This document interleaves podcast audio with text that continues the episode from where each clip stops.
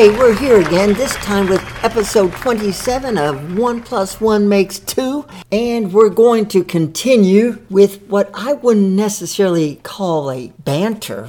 I'd call it more of a tirade because I'm, I'm accusing NPR, as I did in episode 26 not long ago, of not sharing with us, yes, people like you and I, the American public, millions of listeners, the whole truth. Now, don't get me wrong, NPR shares with us the truth. However, there's truth and then more descriptively, partial truth, a little truth, more truth, and some truth. Well, you know what? As the American public, we deserve the whole truth. Now, it is clear that NPR is a major media player which has the opportunity to expose, explain, and educate all of its listeners on any subject whatsoever. And this is why I demanded in our last episode, episode 26, that NPR began a daily program which compares our current temperature and rainfall of a specific area with the same area averages which were recorded and calculated between 1880 and 1950. Please recall that 1950 is the last year before human activity became a significant cause of climate change. The daily program should also describe the amount of forest land in units of square miles for the United States and the world and report their monthly increase or decrease for every month. Same with monthly amount of land lost to sea rise due to hotter temperatures. And of course, the concentration of the most potent greenhouse gas, carbon dioxide, comparing its present level with that of 1950. By the way, the CO2 concentration is now 417 parts per million. Yowie. I say that because in 1950 it was only 317. Let's put that another way. The amount of CO2 in our atmosphere has increased over 31% within the past 70 years. Listeners, I don't know about you, but this increase scares the hell out of me, for this carbon dioxide concentration is a harbinger of hotter temperatures, more drought, more forest fires, more sea rise, stronger, frequent hurricanes, tornadoes. My, Bob, what's the deal? Mother Nature, I just, I just realized like the human species is imploding. All that you and the cosmos have created. Doesn't bother me, Bob. Oh, nothing bothers you, Mother Nature. Not a damn thing.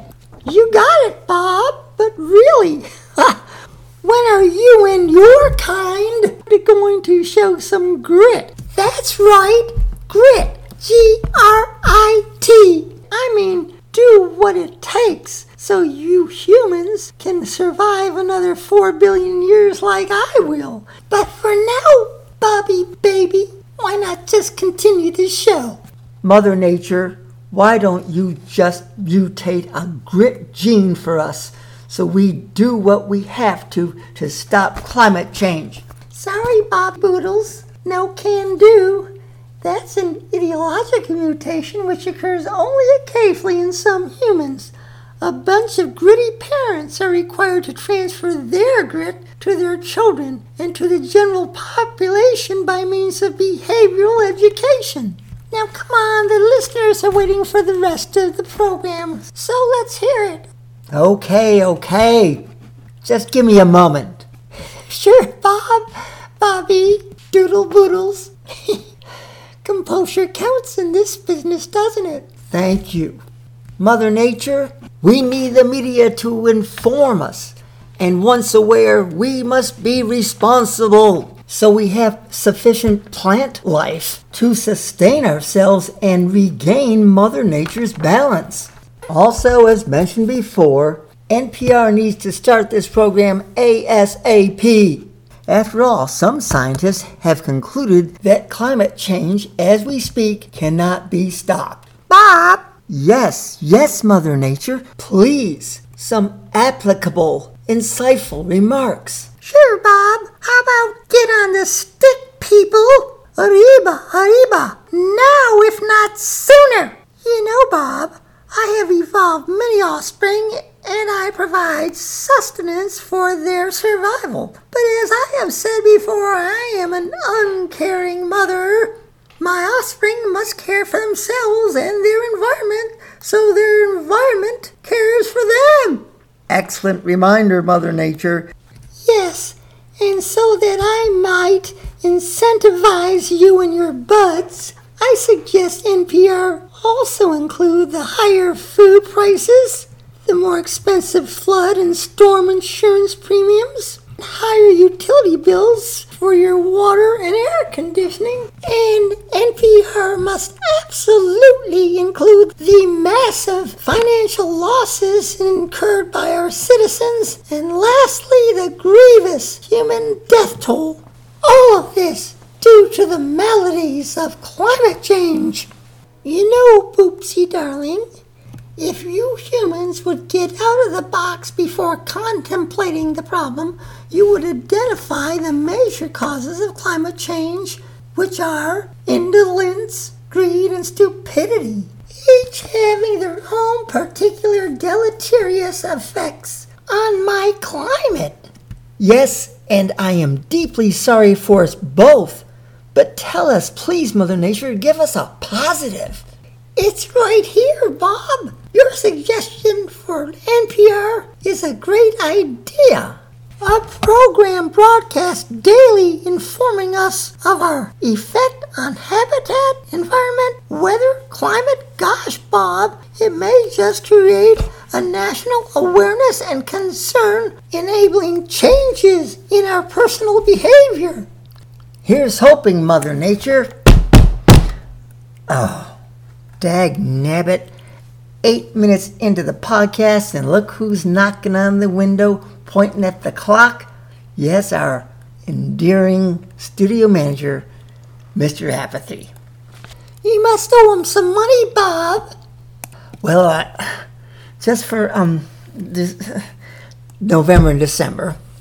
I'd say it's time to ask your listeners for a little financial support, Bob. Thank you, Mother Nature, but I'd rather give than receive. But I need to explain something to our listeners. One plus one makes two is our passion that we hope you find informative, entertaining, and presents solutions for portentous issues. Therefore, if offering us financial support gives you the same feel good vibes as broadcasting one plus one makes two gives me, then click on the GoFundMe app and donate to our podcast, One Plus One Makes Two. That's nice, Bobby Bino. But before Mr. Apathy turns off your mic, do you have any jokes or some dubious, whimsical wisdom worth sharing with your listeners? Factually, Mother Nature, yes.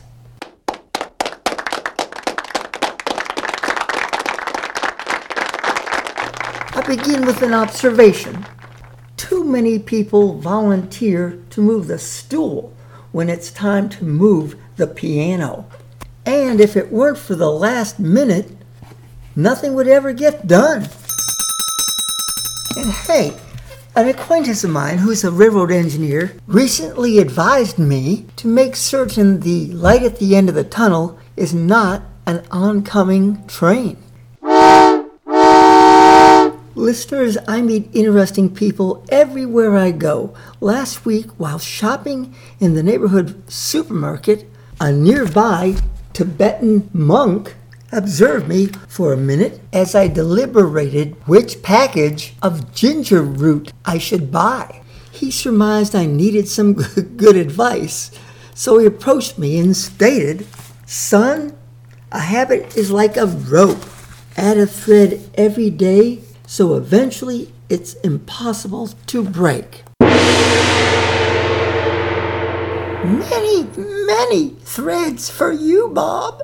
With no disrespect, Mother Nature, I'm ignoring you. Whatever, Bob. Just remember, a clean conscience makes a soft pillow, and a peacock that sits on his tail is just another turkey. And if you can't take the heat, then don't tickle the dragon. Also, recall that. Hey, who turned off the lights? I can't read the script. Mother Nature, do you have a flashlight? No, Bobby Bino, what do you think I am? A, a Boy Scout or theater attendant? Gee, I know it's that Mr. Apathy. here's some wisdom for you, Bobby baby. When you pay on time, the lights stay on. Listeners, I apologize. It's totally dark in here now. I can't see the script. I'm just going to say thank you and goodbye. Please look forward to our next podcast in which I continue my defiant rant and rage with NPR concerning their format and neglectful coverage. See you then. Mother Nature, help me find the door out of here. This way, Bob. Ow! That's a file cabinet. That's not a door. Hush, Bob, you'll lose listeners.